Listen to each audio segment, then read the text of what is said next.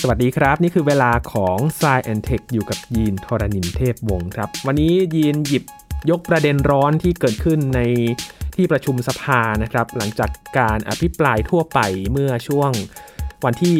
17-18 กุมภาพันธ์ที่ผ่านมาครับคำกล่าวของรัฐมนตรีกระทรวง DES กับกระทรวงดิจิทัลเพื่อเศรษฐกิจและสังคม ก็อยู่ๆก็พูดมาว่า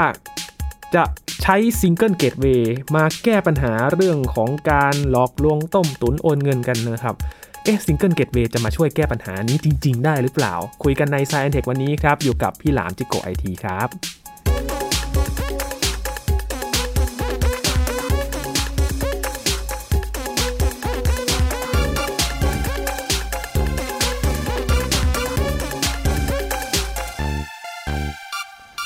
เรื่องนี้ไม่ใช่เรื่องใหม่นะครับคุณผู้ฟังครับ กับการที่จะเอาซิงเกิลเกตเวย์มาช่วยจัดการข้อมูลในประเทศไทย ย้อนไปเมื่อช่วงปี 2558 ครับ แนวคิดนี้ก็ถูกนำมาพูดถึงเหมือนกัน และก็มีการลงชื่อรณรงค์กันนะครับ คัดค้านการใช้ซิงเกิลเกตเวย์จนกระทั่งทางรัฐบาลเองก็ต้องถอนเรื่องนี้พับเก็บไป แต่ว่าพอมาปี 2565 ครับ เรื่องนี้ก็กลับมาพูดถึงอีกครั้ง โดยคำกล่าวของรัฐมนตรีว่าการกระทรวงดิจิทัลเพื่อเศรษฐกิจและสังคมนะครับ ว่าจะเอามาช่วยแก้ปัญหาในการทำอาชญากรรมออนไลน์นะครับ มันจะแก้ได้จริงหรือไม่นะครับ วันนี้มาทำความเข้าใจเรื่องของซิงเกิลเกตเวกันอยู่กับพี่หลามที่รักบุตรปรีชา หรือว่าพี่หลามจิกโกไอทีนะครับสวัสดีครับพี่หลามครับ สวัสดีครับคุณยีน สวัสดีครับคุณผู้ฟังครับ ช่วงนี้เราหยิบยกประเด็นมาคุยกับพี่หลามนี่มีประเด็นร้อนๆทั้งนั้นเลยนะครับ โอ้โห ร้อนครับ เราเล่นถ้าผมเหงื่อแตกเลย เอาน้ำเย็นมาช่วยประโลมใจพี่หลามไม่ทันเลย เออจะช่วยไม่ค่อยได้ครับผม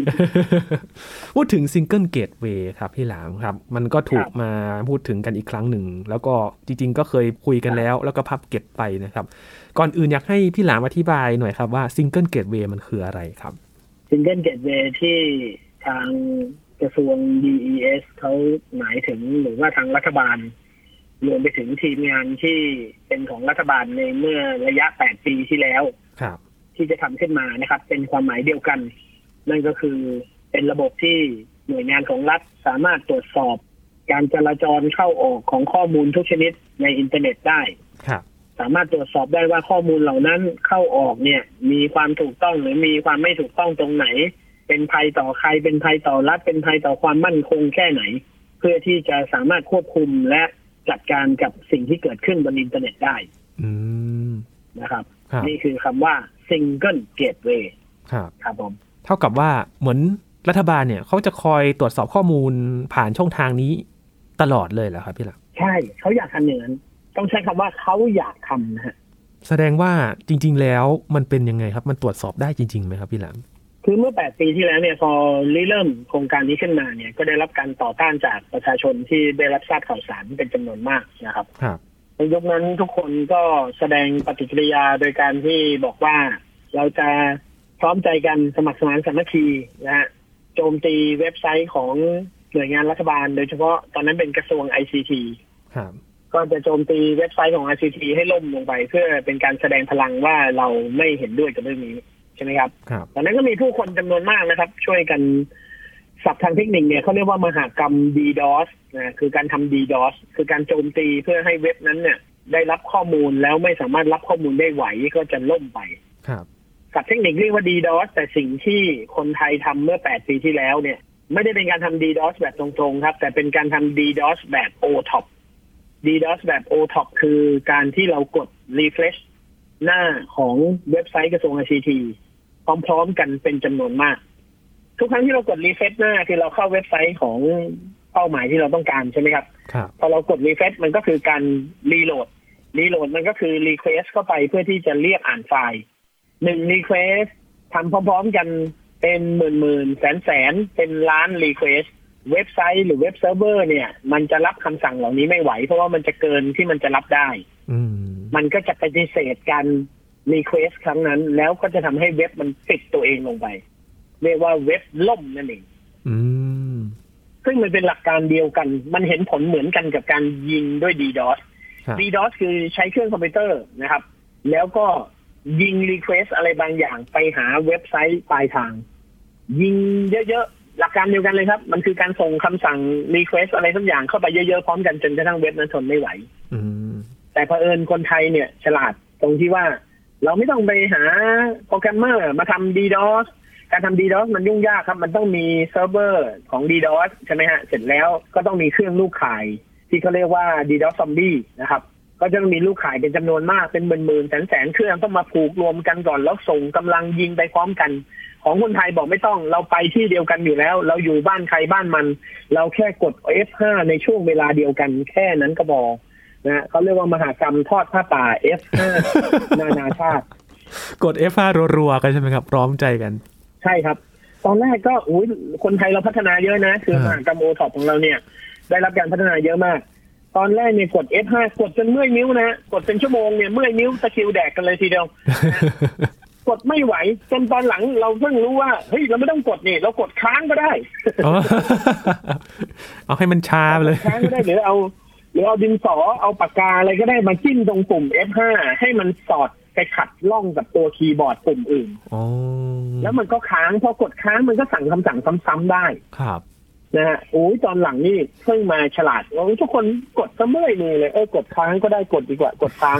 คราวนี้หนักกว่าเดิมอีกครับ ครับ คราวนี้ปริมาณไปเยอะกว่าเดิมเลยก็ ครับ กดค้างทิ้งไว้เป็นชั่วโมงเลยคราว อื นี้ มพระป่าขบวนใหญ่เลยใช่ไหมครับ อันนี้ ฮะทอดผ้าป่าขบวนใหญ่เลยเป็นกระถินระดับชาติเลยทีเดียว เว็บไซต์ของเงินซีพีก็ล่มไปนะฮะล่ม ครับ จนกระทั่งคนทำงานในภาครัฐตอนนั้นก็ต้องลุกขึ้นมายอมแพ้ ครับ นะครับ อืม เขาไม่ได้บอกว่ายอมแพ้หรอกเขาก็เงียบๆไปเขาก็เลิกทำไป คือ ครับ ยังไม่ได้เริ่มทำเลย อืมพับผ้ากันไป ส่วนตัวผมเองเนี่ยในฐานะที่เป็นสื่อทางด้านไอทีตอนนั้น ผมก็แสดงความคิดเห็นอย่างเป็นหลักการนะครับ อ่าผมไม่ได้ไป F5 กับเขาหรอกแต่ผมก็ไปแสดงความคิดเห็นโดยการที่มีสำนักข่าวหลายๆสำนักข่าว ก็เชิญผมไปถามว่าซิงเกิลเกตเวคืออะไร แล้วถ้าจะทำจะทำยังไง แล้วมันเป็นไปได้มากน้อยแค่ไหน ผมก็ไปพูดในมุมของความเป็นไปได้ว่า มันเป็นไปได้น้อยมาก ครับ ที่จะทำซิงเกิลเกตเว อืม คุณดีลองคิดดู ถ้าเราจะดักปริมาณข้อมูลทั้งหมด ที่วิ่งเข้าและวิ่งออก เอาเข้าและออกเลยนะ ของ ครับ ประเทศไทยทั้งหมดเนี่ยคุณยีนคิดว่าปริมาณที่มันวิ่งเข้าวิ่งออกหนึ่งวินาทีเนี่ย มันมากน้อยแค่ไหน โห คือประเทศไทยนี่ก็คนใช้อินเทอร์เน็ตไม่น้อยนะครับพี่หลาม มันเยอะมากๆแน่เลยครับ เยอะมาก เยอะมาก ต่อให้ประเทศไทยเราเล็กลงเหลือครึ่งหนึ่งมันก็ยังเยอะอยู่ ครับ เพราะฉะนั้นผมถึงพูดว่ามันเป็นไปไม่ได้ อืม คนก็ไปยกตัวอย่างว่าเอ้าแล้วทำไมประเทศจีนทำได้ ครับ ขอโทษนะครับ เข้าใจใหม่นะครับ จีนไม่ได้ทำซิงเกิลเกตเวย์นะครับ อืม จีนทำกำแพงเมืองจีนนะครับ เป็นไชน่าไฟวอล ครับ ไฟวอลก็คือไม่ให้เข้าไม่ให้ออก เป็นกำแพงกั้นอย่างเดียว อืม เขาก็ปิดขังอินเทอร์เน็ตให้คนในประเทศเขาเนี่ยใช้เป็นโลเคอลเน็ตวนอยู่อย่างนั้นแหละ ครับ ส่วนแอปพลิเคชันอื่นๆเนี่ยถ้าจะเข้ามาอยู่ในประเทศนี้ก็คือห้ามออกห้ามเข้า อืม อยู่ในนี้ได้แต่ห้ามออก การทำกำแพงกั้นข้อมูลอย่างเดียวมันง่ายกว่าเยอะครับ มันไม่ได้ดักข้อมูลทั้งหมด ต้องมาจับเก็บแล้วเอามาตรวจสอบ ถ้าคุณอยากรู้ว่าใครพูดอะไร ผมถามหน่อยข้อมูลที่มันวิ่งผ่านไปฟึบหนึ่งเนี่ย ก่อนอื่นคุณยีนก็ต้องมาแยกก่อนว่า อันไหนเป็นคำพูด อันไหนเป็นบทสนทนา อันไหนเป็นแชทอันไหนเป็นข้อความที่คนส่งไป ครับ อันไหนเป็นกิจกรรมอื่น ๆ ของบนอินเทอร์เน็ต ม คุณต้องแยกแยะก่อน คือคุณต้องเอามาทั้งหมดก่อนถูกไหมฮะ ครับ เอามาทั้งหมดก่อนแล้วเอามาแยกแยะ แยกแยะเสร็จปุ๊บคุณถึงจะไปจัดระเบียบว่ามันอยู่ตรงไหน แล้วคุณจะวิเคราะห์อะไรก็ค่อยวิเคราะห์กันอีกทีหนึ่ง แต่ผมถามหน่อย เวลาเนี่ยมันเดินไปเรื่อยๆนะครับ ครับ หนึ่งวินาทีนี้หนึ่งวินาทีนั้นคุณจัดเก็บยังไม่เสร็จเลย ข้อมูลใหม่มันก็มาเรื่อย ๆแคตตากรีด้วยไอ้ของใหม่มันมากองรออยู่แล้วแล้วคุณจะทำยังไงทัน ๆ อืม ผมถึงตั้งประเด็นว่าในความเห็นผมนะ ไม่มีความเห็นว่ารัฐบาลควรทำซิงเกิลเกตเวหรือไม่ควรทำ ครับ แต่ผมตั้งคำถามว่า มีปัญญาทำหรือเปล่าทำไหวเหรอ คุณจะดักข้อมูล เอาไม่ต้องเยอะอะผมว่านะ เอาวันเดียวให้ได้ก่อน ไม่ต้องวันหนึ่งก็ได้เอาครึ่งวันพอ ผมขอสิบสองชั่วโมงพอ คุณจะเอาอีสิบสองชั่วโมงที่คุณเก็บมาได้ทั้งหมดเนี่ยคุณไปเก็บไว้ตรงไหน อืม แล้วเวลาที่ผ่านไปอีกอะกว่าคุณจะโปรเซสชุดแรกเสร็จแล้วไอ้ของที่มันวิ่งผ่านไปในตอนนั้นอีกอะมันมาเรื่อยๆแล้วมันไม่หยุดมันเป็นอนันต์นะคุณ ครับ ข้อมูลมันไหลมาเป็นอนันต์นะมันเป็นอินฟินิตี้เลยคือมันไม่มีวันสิ้นสุดอะมันเพิ่มขึ้นเรื่อยๆ ผมบอกเรามีฮาร์ดดิสก์นะครับ กับพื้นที่เก็บไฟล์นะฮะขนาดใหญ่กว่าพื้นที่ของประเทศไทยเนี่ย ยังไม่พอที่จะเก็บเลย โอ้โห แล้วเราจะทำยังไง อืม ผมไม่ได้มีปัญหาเลยนะว่ารัฐบาลจะทำไม่ทำตั้งแต่ 8 ปีที่แล้วละ ครับ ผมแค่คิดว่าเขาจะทำได้ยังไง จะจัดการได้ไหม เออคือคนบางคนไม่เข้าใจก็บอก โอ้ยก็ไม่เห็นยากเลย แล้วก็เอาเฉพาะสิ่งที่คนคุยกันผิดแล้วไม่ได้ไปเก็บทั้งหมดจะไปเก็บทั้งหมดให้เยอะเถอะถามหน่อย คุณไปนั่งริมแม่น้ำเนี่ย ให้คุณเอื้อมมือไปหยิบปลาที่เป็นปลาช่อนอย่างเดียวอ่ะไม่เอาปลาหมอไม่เอาปลาสวายไม่เอาปลานิลปลาดุกเนี่ย ครับ คุณหยิบทันไหม อืมโหปลาพวกนี้เร็วมากเลย จะคว้ากันทันไหม คุณยังหยิบไม่ทันเลยคุณใช่ไหมฮะ ครับ พูดง่ายๆนะ คนที่ไม่ได้เข้าใจเรื่องของการจัดเก็บข้อมูลเนี่ยพูดง่ายเลย ครับ เอาเราก็กรองเอาสิ่งนั้นสิ เวลากรองก็ต้องเอาทั้งหมดมาเทผ่านไส้กรองคุณปะใช่ปะแล้วมันง่ายขนาดเป็นไส้กรองเหรอเอาไส้กรองปลาถี่ๆมาก็กรองได้แล้วเหรอมันง่ายขนาดนั้นเหรอข้อมูล ข้อมูลมันมีขนาดเล็กขนาดใหญ่เหมือนไข่ใบเล็กใบใหญ่เนี่ยเหรอ อืม จะได้กรองเหมือนเหมือนคัดเกรดไข่คัดเกรดผลไม้ได้เนี่ย ครับ มันง่ายขนาดนั้นเหรอผมถามหน่อยถ้าจะว่ากันเรื่องเหตุผลจริง ๆ เนี่ย พูดไปก็โกรธกันเปล่าๆ อืม ถูกไหมฮะแต่ถ้าเราพูดกันเรื่องเหตุผลนี้จริงเราจะรู้เลยว่าเก็บไม่ทันทำยังไงก็ไม่ทัน มันเป็นงานใหญ่มากๆ แล้วก็งานยากด้วย ถูกฮะใช่ฮะ มันไม่ใช่เรื่องง่าย ๆ เลย ครับ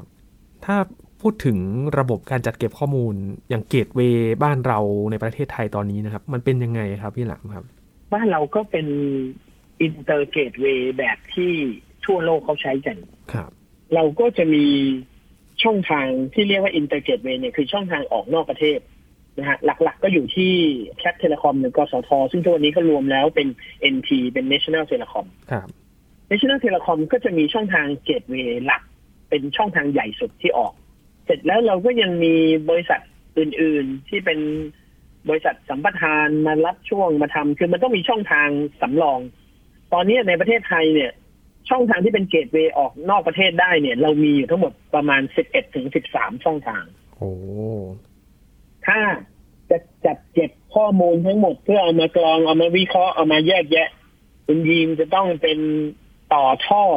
จาก 11 ช่องทางหรือ 13 ช่องทางนั้น ให้มารวมเป็นท่อเดียวแล้วดักเอาไว้ทั้งหมด อืม ใช่ไหมฮะ ครับ ยากเลย แล้วถ้า นะ คุณดักไม่ทันหรือคุณจัดเก็บไม่ทัน มันจะเกิดความล่าช้าของระบบทันที ครับ เพราะข้อมูลที่ได้เนี่ยเป็นข้อมูลเข้ารหัสด้วยนะ ผมถามหน่อย ถ้าเป็น SSL อย่าง Facebook เนี่ย ส่งมาปุ๊บเนี่ยเป็นตัวหนังสือยึกยือยึกยือคุณต้องไปถาม Facebook อีกไอ้ตัวนี้มันแปลว่าอะไร แค่คิดก็ขำแล้วคุณดิน อืม ต้องไปถาม Facebook อีก Facebook คุณเข้ารหัสทำไมอ่ะอันนี้เราก็อ่านไม่ออก Facebook บอกอ้าวผมไม่เข้ารหัสคุณก็อ่านออกดิคุณก็มาเอาข้อมูลข้อมูลลูกค้าผมไป ผมก็สารยศลูกค้าผมเลย อืม แล้วถามว่าขอข้อมูลถอดรหัสหน่อยได้ไหมขอตัวถอดรหัสหน่อยได้ไหมเฟซบุ๊กบอกแล้วทำไมผมต้องให้คุณ บริษัทก็ไม่ได้อยู่ในประเทศไทย คุณมีอะไรไปสั่งเขาอะแต่คุณมาให้บริการคนไทยก็อินเทอร์เน็ตมันไปได้ทั่วโลกปะล่ะ อืม ถูกไหมฮะ ครับ นี่ไงแค่เฟซบุ๊กอย่างเดียวก็ตลกแล้วเนี่ยแค่เฟซบุ๊กอย่างเดียวก็คุยกันไม่จบละ โอ้เดี๋ยวมี Google อีกก็ใหญ่เหมือนกัน ถ้าจะดักง่ายสุดนะดักจากไลน์เพราะไลน์ไม่ได้เข้ารหัส ครับ ไลน์นี่ส่งมาเลยเป็นกอไก่ขอไข่ถึงพอนกฮูกเลยเห็นเห็นๆเลย อืมจริงเหรอครับ คือโปรแกรมต่างๆนี่ก็ไม่เหมือนกันเลย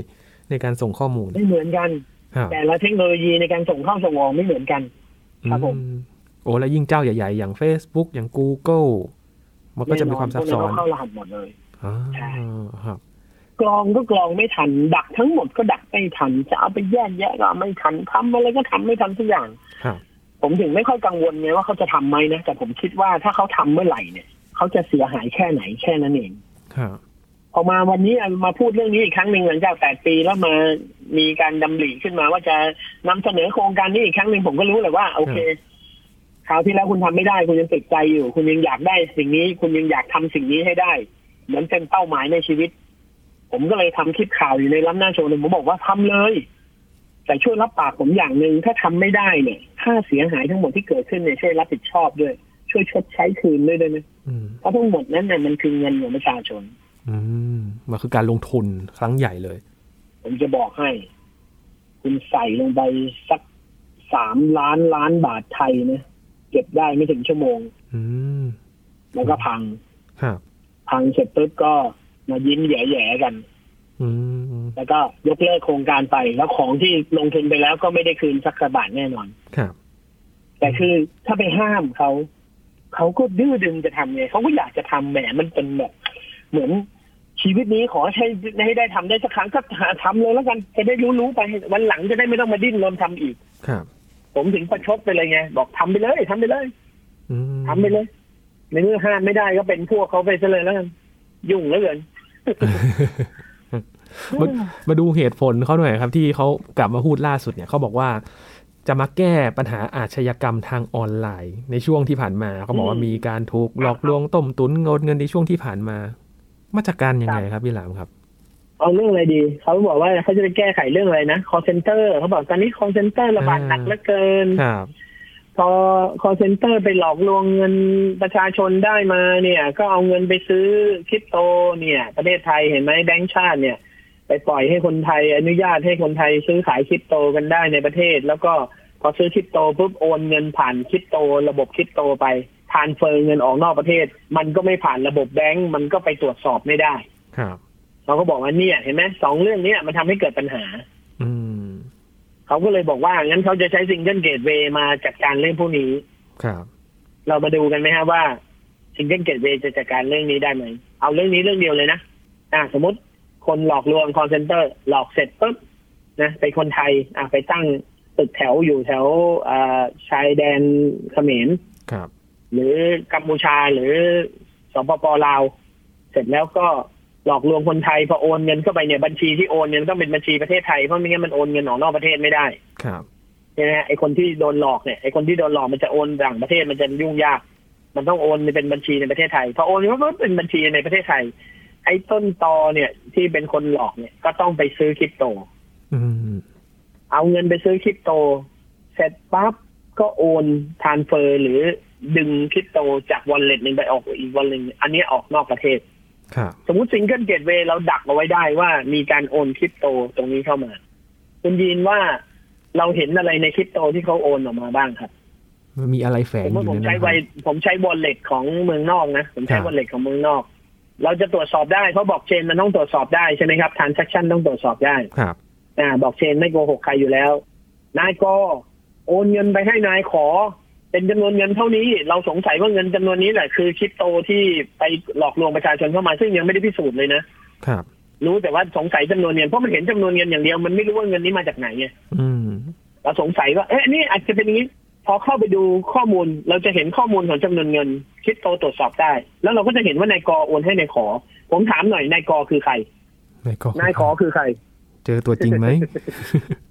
มันมีชื่อนามสกุลไหมไม่มี ครับ เพราะในวอลเล็ตเขาไม่ใส่ชื่อจริงนามสกุลจริงกัน อืม ไปถามคนที่ให้บริการวอลเล็ตคนที่ให้บริการวอลเล็ตถามว่าคราวที่แล้วมาร์คก็เบิกถามแล้วว่าคุณเป็นใคร ครับ ผมขอถามคำถามเดิมได้ไหมครับ ว่าคุณเป็นใครมาถามผมตกลงทำซิงเกิลเวย์ไป ลงทุนไป 88 แสนล้าน ได้นายกอกับนายขอโอนเงินกันไปทั้งหมด 45 บิตคอยน์เป็นเงิน 50 กว่าล้านบาท อืม จับได้ไหมฮะ ไม่ได้ หาตัวไม่เจอ ไม่ได้ครับ หาตัวไม่เจอ ครับแล้วคราวนี้จะไปยืนยิ้มแย่ๆที่ไหนครับ อืม แปดสิบแปดแสนล้านที่ลงทุนไปจะไปทำอะไรต่อครับ ครับ แก้ปัญหาได้ไหมครับ ก็จะมีปัญหาเรื่องของความคุ้มค่าในการลงทุน เอาเงินไปใช้อีก มันไม่ใช่คุ้มค่านะมันไม่มันไม่มีอะไรเลยที่ มันไม่ได้อะไรเลย มัน เหรอม่มีค่าเลยแม้แต่น้อยอ่ะ ครับ มันไม่มีอะไร เลย มันไม่ได้อะไรเลยอะผมถามหน่อย คุณไปได้บัญชีทวิตเตอร์มาอย่างเงี้ย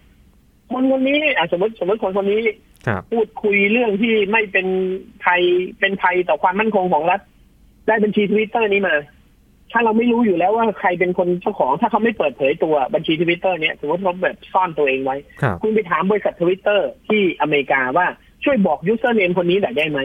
หรือบอกหน่อยได้ไหมว่าคนนี้เป็นใคร ครับ ทวิตเตอร์บอกว่าตอนเขาสมัครเขาก็ใช้อีเมล address ซึ่งในนั้นก็ไม่มีชื่อจริงนามสกุลจริงเหมือนกัน อืม เราได้อะไรจากเรื่องนี้ ไม่ได้อะไรเลย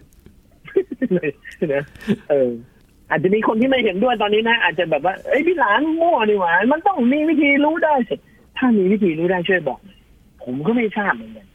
อืม ขนาดทวิตเตอร์มันยังไม่รู้เลยว่าใครมาเล่น แอคเคาท์ไหนของมันบ้าง ครับ มี Facebook เนี่ยที่บังคับให้ทุกคนใช้ชื่อจริงนามสกุลจริงนะในชื่อแอคเคาท์ อืม YouTube ก็ไม่มี Google ก็ไม่มา คุณจะดีเทคได้แค่ Facebook นายคนนี้มีชื่อจริงนามสกุลจริงสะกดเป็นภาษาอังกฤษ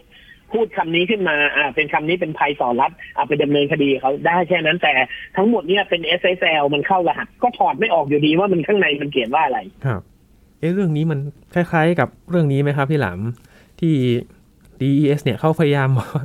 ให้ Facebook ช่วยดูแลเนื้อหาที่มันเกี่ยวข้องกับขัดกับความมั่นคงของรัฐหน่อยนี้ อันนั้นมันคือความร่วมมือ ครับ คือมีเหตุการณ์ไม่ชอบมาพากลมีเรื่องไม่ดีเกิดขึ้นในประเทศไทย อยู่ใน Facebook เราก็ต้องไปแจ้งให้เขาเป็นผู้ดูแลระบบเนี่ยเป็นคนดำเนินการใช่ไหมครับเราดำเนินการเราไม่ได้อยู่แล้ว พอแจ้งไปแล้วเนี่ยเขาจะดำเนินการหรือไม่ เราก็ไปสั่งเขาไม่ได้ เพราะเขาไม่ได้ขึ้นอยู่กับราชอาณาจักรไทย อืม เขาไม่ได้อยู่ภายใต้กฎหมายของไทย ครับ เขาไม่ตอบสนอง เราก็ทำอะไรเขาไม่ได้ เรากำลังคุยกันในระดับ worldwide ไง อืม แต่เรากำลังจะเอากฎหมายไทยไปครอบฝรั่งตาน้ำข้าวอ่ะ ครับ ซึ่งเขาก็จะต้องถามว่า what ใช่ไหมฮะ What are you doing What do you want มันต้องการอะไร what the hell are you doing เออ คือมี เออเขาจะถามกลับมาว่า เอ๊ะ เราเราต้องไปช่วยอะไรคุณใช่ไหมฮะ อืม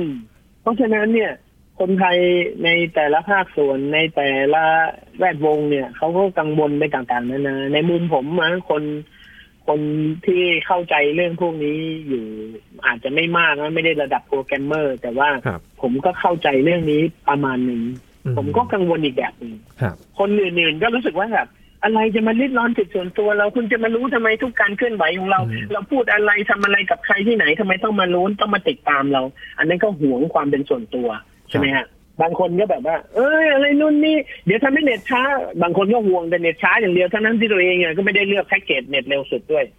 อืม คือเน็ตคุณก็ไม่เร็วอยู่ แล้วไง ครับ แล้วคุณก็ห่วงว่ามันจะช้ากว่าเดิม แค่นั้นเอง อื ม บางคนก็ไม่ได้ห่วงอย่างอื่นนะ ครับ มันแต่ละคนก็แต่แต่ละมุมกันไป ก็จะห่วงในมุมของตัวเองออกไป แต่พูดถึงจีนนะครับพี่หลามที่มีกำแพงเมืองจีนเหมือนเป็นกำแพงกั้นอยู่นะครับ แต่ว่ามันก็ยังมีชาวจีนที่เขามุด VPN มาอยู่ ใช่ คือการตั้งกำแพงมันมันปีนข้ามกำแพงได้ ครับ ใช่ไหมฮ มันก็จะ แต่ยัง มี ถามหน่อยคำถามว่า ขนาดประเทศจีนยังไม่กล้าทำสิ่งที่เรียกว่าซิงเกิลเกตเวย์ในแบบที่เราจะทำเนี่ย ครับ เขาอยากรู้เรื่องอะไรเขาไปสอดแนมเอา เพราะว่าเขาขังไว้อยู่ในประเทศแล้วไง อืม ถูกไหมฮะ ครับ คือข้อมูลมันไม่รั่วไหลออกไปข้างนอกอยู่แล้ว ถ้าออกก็ออกนอกทางเป็นทางเถื่อนๆซึ่งอันนั้นเขาก็ตามไม่ได้อยู่แล้ว แต่เขาก็ใช้วิธีเหมือนกลางข้องหรือหว่านแหล้อมปลาไว้ แล้วอยากรู้อะไรก็ลงไปสอดแนมเอาในนั้นไงเช่นมีเหตุการณ์ในประเทศอะไรมีใครพูดไม่ดีก็ไปตามสืบกันในนั้น เพราะว่ามันตีวงจำกัดอยู่แล้ว แต่ถามว่าทำไมเขาถึงไม่ดักทุกอย่างแล้วปล่อยให้เข้าออก เพราะว่าขนาดจีนยังทำไม่ไหวเลยคุณ โอ้ แล้วเราเป็นใครเราจะมาทำอะ โห ผมยังนึกไม่ออกเลยนะ ว่าใครจะทำหมูถ้าเราทำได้นี่เราจะดังมากนะ ประเทศไทยจะประสบความสำเร็จ มาก เป็นประเทศแรกในโลกนี้เลยนะที่ทำซิงเกิลเกตเวย์ได้สำเร็จ อืมนึกภาพไม่ออกเหมือนกันนะครับพี่หลามว่า เอ๊ะมันจะจะเป็นยังไงแล้วจะจัดการยังไงกันแน่ ทุกอย่างมาทีคอขวดขวดเดียวเนี่ย สุดท้ายนะ ขอบคุ สุ ณ ด ขนาด ท้าย นั้ นะ น คุณยีน ครับ เรื่องนี้มันก็จะเป็นเรื่องหนึ่งที่ถูกเสนอผ่าน งบประมาณประจำปีของรัฐบาล แล้วก็เอางบออกมาส่วนหนึ่งมาทำเอางบประมาณส่วนหนึ่งออกมาทำทำทำทำไปแล้วสำเร็จไม่สำเร็จไม่รู้หรอก แต่คนทำก็ได้ทำอะสบายใจละก็ได้ทำไปนะฮะ ครับ จะจะมีอะไรงุ้มนิ้มงุ้มนิ้มอะไรก็ว่ากันไป อืม แต่สุดท้ายคือคือขอให้ได้ทำอะนะฮะ ครับ แล้วก็ทำกันไป อืม ส่วนมันจะเป็นยังไงเนี่ย ผมกล้าพูดเลยว่าไม่ประสบความสำเร็จอย่างแน่นอน ครับ นี่แหละครับซิงเกิลแล้วเรา เกต ก็จะต้อง เราก็จะต้องเสียเสียเงินไปกับเรื่องที่มันไม่เป็นเรื่องอีกเรื่องหนึ่งก้อนใหญ่ ๆ มากๆนะฮะ ครับ ไม่ขอเงินคืนก็ได้นะเพราะรู้ว่าไม่ได้ ครับ คืนอยู่แล้ว ขอเป็นอย่างอื่นได้ไหมว่า ถ้าทำแล้วไม่สำเร็จเนี่ย ขอให้คนไทยทุกคนเฉกหัว คนที่ทำงานเรื่องนี้คนละทีได้ไหม ตามจี้เลยเหรอครับ จะเป็นผ้าป่าขบวนใหม่เลยใช่ไหมครับพี่หลาม ขอเออไม่อะไรมากอ่ะ ขอแค่เขกหัวสั่งสอนว่าแบบทีหลังอย่าท ำอ่ะ เขกหัวกันคนละทีทั้งประเทศพอได้ไหมฮะผมขอแทนคนไทยทั้งประเทศ เพราะผมคิดว่าคุณเอาเงินไปละลายทิ้งหมดแล้ว คุณไม่มีเงินมาชดใช้เราแน่นอน อืมได้ประโยชน์อะไรกลับมาบ้าง ก็จะเป็นคำถามที่ทุกคน ใช่ ถามกลับไป เพราะว่าในฐานะประชาชนผู้เสียภาษี ที่เอาเงินไปใช้นะครับพี่หลามนี่แหละครับ ชวนตั้งคำถามอีกรอบครับ หลังจากกลับมาอีกแล้ว กับคำว่าซิงเกิลเก t เ w ย์นะครับ มันเป็นยังไง ใช่ ได้เสียอย่างไรกันบ้าง ตอนนี้น่าจะชวนคุณผู้ฟังได้ทบทวนกันนะครับ ว่ามันคุ้มค่ากับการลงทุนหรือเปล่านะครับ วันนี้ขอบคุณพี่หลามมาก ๆ เลยครับ ขอบคุณครับ สวัสดีครับ ครับ นี่คือ s ายแอนเทคนะครับ คุณผู้ฟังติดตามรายการกันได้ที่ www.thaipbspodcast.com ครับรวมถึงพอดแคสต์ช่องทางต่างๆ ที่คุณกำลังรับฟังเราอยู่นะครับ อัปเดตเรื่องวิทยาศาสตร์เทคโนโลยี และนวัตกรรมกับเราได้ที่นี่ทุกที่ทุกเวลากับไทย PBS Podcast ครับ ช่วงนี้ยีนทอรณินเทพวงศ์พร้อมกับพี่หลามจิกโกไอทีลาไปก่อนนะครับ สวัสดีครับ